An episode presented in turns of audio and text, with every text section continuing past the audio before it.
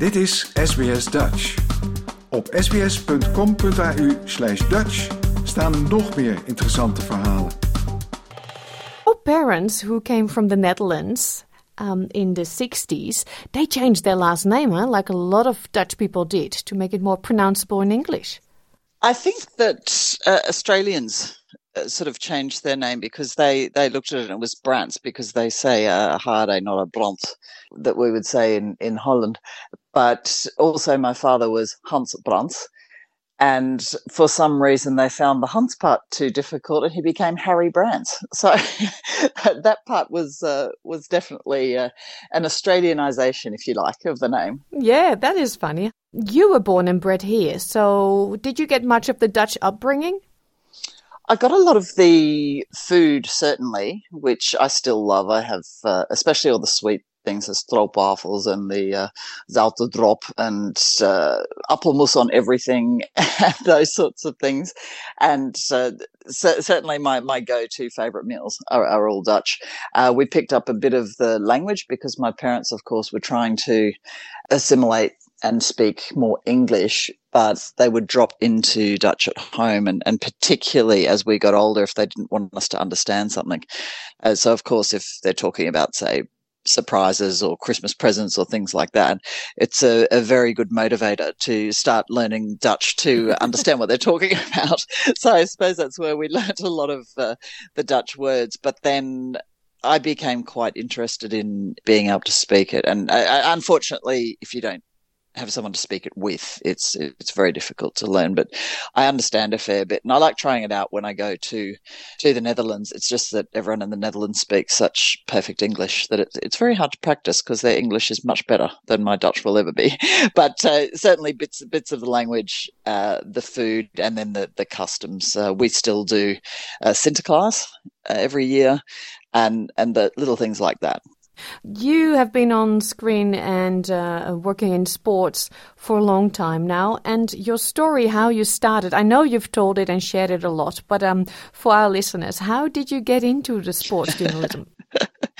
yeah, it's a, a, very bizarre way to to start. And thank you for reminding me that it was many years ago. It's uh, sorry. it's uh, it's yeah, about uh, 23 or so years ago. now. it was 1999, I think, when I started. I was actually a naturopath and I had a, a natural therapies practice with uh, nutrition. I also did some personal training and things like that uh, in the inner west of Sydney. And I also had a son that was about four.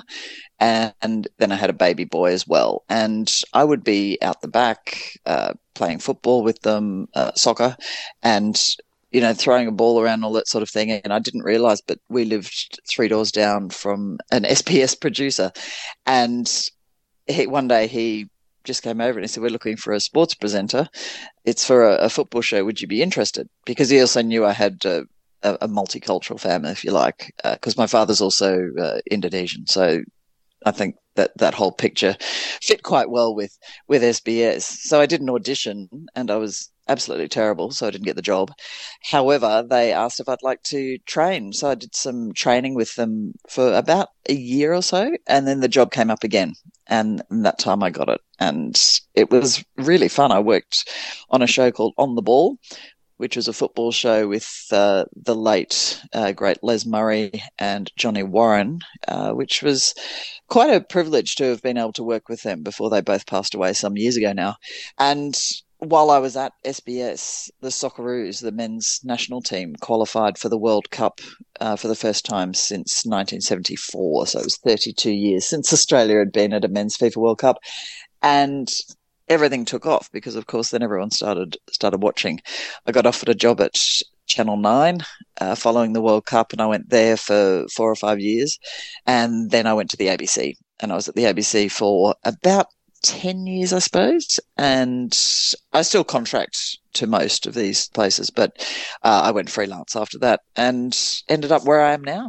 Talking to you. That must have been a big change from like a mother with two young children, and now, um, like, okay, you were in training for a year, but then you were on TV. People were starting to recognize you. It's such a different world. Uh, it was a very different world, and it made for some rather interesting situations, particularly at the naturopathic practice. We did a lot of uh, remedial massage and sports massage as well.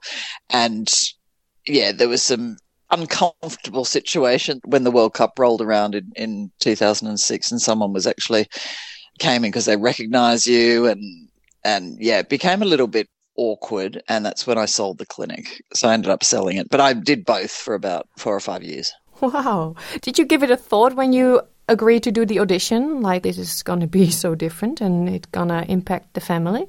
Uh, not at all at the time. I'd done many, many years ago, and we're talking now about not me saying that now. 35 years ago, uh, I was doing some modeling. So I'd done a bit of television work and camera work and, and those sorts of things already. So I just thought it sounded like fun.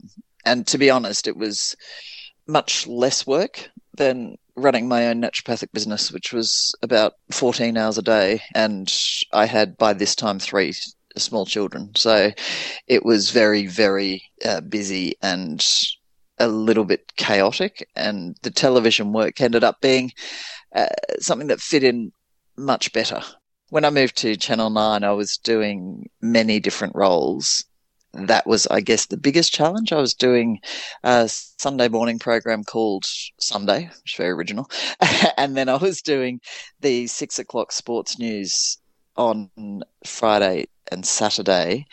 I was doing Nightline, which went to air at about ten o'clock or ten thirty, and a basketball program on on uh, Saturday evenings. So I would come home at one o'clock in the morning, and then you'd have to be up and uh, get the kids ready for school, and then they'd come home. You'd do the homework with them, and then you'd go back off to work. So that was, yeah, that was really difficult. And you would understand having kids yourself that mm-hmm. you sort of uh, every time you sat still you just went to sleep yeah it was so exhausting yeah but it was good fun and all the different sports because you're saying basketball soccer name it um, did you know a lot about all these sports or did you learn it all along the way mm, I think in Australia, if you've got any interest at all in sport, you pick up a fair bit.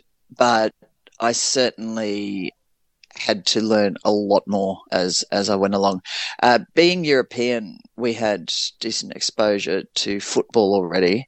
Uh, I played netball and basketball, and my brother and I were massive fans of the NBA because during that era we'd been uh, huge fans of Michael Jordan, like most people. Uh, so we'd followed the Chicago Bulls, and uh, you just had a a kind of working knowledge of these things. But as far as actual Australian sport went, particularly at Channel 9, where they were so heavily rugby league based. Uh, that was a bit of a learning curve because watching it and working in it were two different things. And yeah. yeah, I guess you had to be more aware. But once you work in it, it's actually much easier because you're in and around it every day. Mm, yeah. Um, the FIFA Women's World Cup just finished here in Australia and New Zealand. That must have been a intense time for you as well. You didn't play, but it was hard work.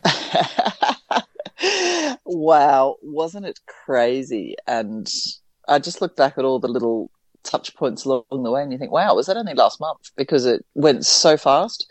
And the whole country in Australia just embraced it in a way that certainly everyone had hoped. Uh, but I think when it actually came to fruition, the energy that was around the entire month was extraordinary. A lot of that, of course, because the Matildas, the Australian women, did uh, so very well, and they went further than they've they've ever been in a World Cup. Also, all the other matches were just amazing, and of course, as I said to you. My second team was always uh, always going to be the Netherlands, but to see the the crowds at all those matches, the demographic didn't look anything like I, I, thought it would. My kids went to the England Colombia game at Stadium Australia, and we're very much hoping that it would be all the uh, England fans doing the chants and singing the songs. And yeah, apparently they were outnumbered in the stadium. Yeah. By about 10 to 1. it was uh, amazing.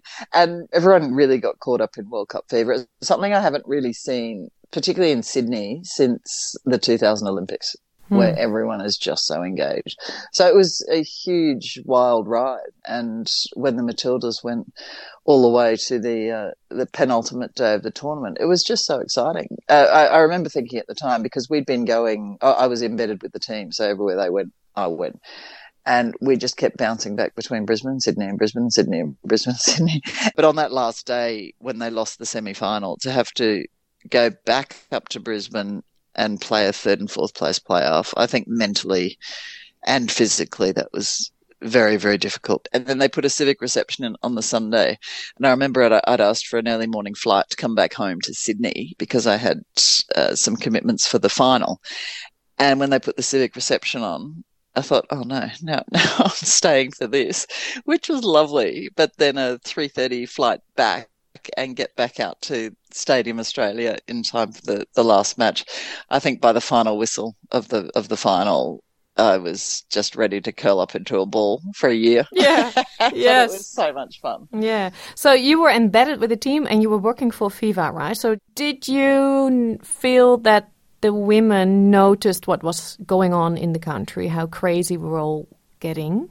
Yeah, absolutely. And and I think they were stunned by the feedback that they got. They were really thrilled with all the support, and I think they fed off that. I think they found that uh, to be something that was really uh, driving them, and they could feel the change in the country where pe- people were really getting on board with uh, not just football but with women's sport and they, and they were so supportive of the Matildas that I, I, think that energy was was in the camp the whole time. I think also a little bit exhausting, particularly for Sam Kerr, who was already a household name before the World Cup, but it just became ridiculous during the World Cup. And then she injured her calf before the first match, and it was all anyone was talking about. So uh, I imagine for her it became a bit relentless. However, for the team, the excitement that they knew that it was a game changer, that this tournament would, would change the way people saw them forever. And, and it certainly has. And it's, yeah, I, th- I, think it's something that will be long celebrated. People will remember where they were when Cortnee Vine scored the winning penalty to send them through to the semis and those we sorts all of things. behind the couch, not able to yeah. watch like crazy. oh, was it? It was just so stressful. And I remember because we have a seat, an observer seat, they call it, up where the commentary team sit uh, for the match. So we go up there, and then on 75 or 80 minutes, we need to be downstairs near the tunnel so that we can do all the the post match interviews. So on that match, uh, the producer from France and I, all the way down, uh, you know, four floors, you get to the interview room, and you, then you're watching on a screen because you can't uh, go outside onto the pitch at that point. And then it went to extra time. So we're back upstairs because you know you've got half an hour. So we went back upstairs, came back down again 20 minutes later. And then it goes to penalties, and we both just went, no, we're not going back upstairs. So we actually walked around to the corner and were able to stand at the edge of the field to watch the penalties. And the video I took at that time was actually facing the other way, just looking at the crowd when Cortnee Vine stepped up. And it's really nice to see on everyone's faces the absolute excitement. It was extraordinary. It was it was super fun. Yeah. I just heard you say, like, oh, it has changed forever. Do you really think it has changed forever? Or was it just the momentum? Because, like the Olympic Games, you know, we're all here, we're experiencing it, we can go to the Games. Um, but now it will be a bit quiet for a while. Well, we have the Olympic Games coming up next year. Hopefully, they will do well, they will qualify. And, uh, do you think this has changed women's sport in general? I think it's changed the perception of women's sport. I think what's changed forever and what I was uh, referring to is the recognition of the Matildas as a brand. Uh, you know, players that people didn't know became familiar names and faces. And I think at the beginning of the tournament, most people could have named one, two, maybe three players. Now everyone is aware of, you know, who Katrina Gorry is, Caitlin Foord, what an amazing talent she is, uh, Mary Fowler, who I think will probably be a superstar for, for many years to come. And it's not just Sam Kerr and her teammates. So I think that has changed uh, significantly, and that that will stay with us. People now know who the Matildas are. They now know much more about the Women's World Cup. As far as football, uh, I think it was an event, and that is always going to be the case where people embrace the event. It doesn't mean that they're going to rock up to an A League women's game and watch watch the domestic game or the men's game. Uh, I think that the football fans will have loved it, and the others embraced the event or the tournament. Uh, wh- whether that translates into bums on seats, as we say, in in the domestic game for the club season. I'm not sure. I think there will be an uptick in registrations, but even with that, there's a gap between the start of the grassroots season and so whether it will have worn off by then.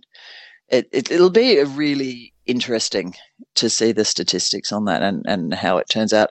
Because, of course, you know, when Ash Barty won Wimbledon and then won the Australian Open, kids started wanting to play tennis. Mm. Uh, are they still playing? You know, I, I don't know. Yeah, uh, uh, we are a bit unlucky that, of course, most of the women play in Europe, so we can't really see them playing here now during competition.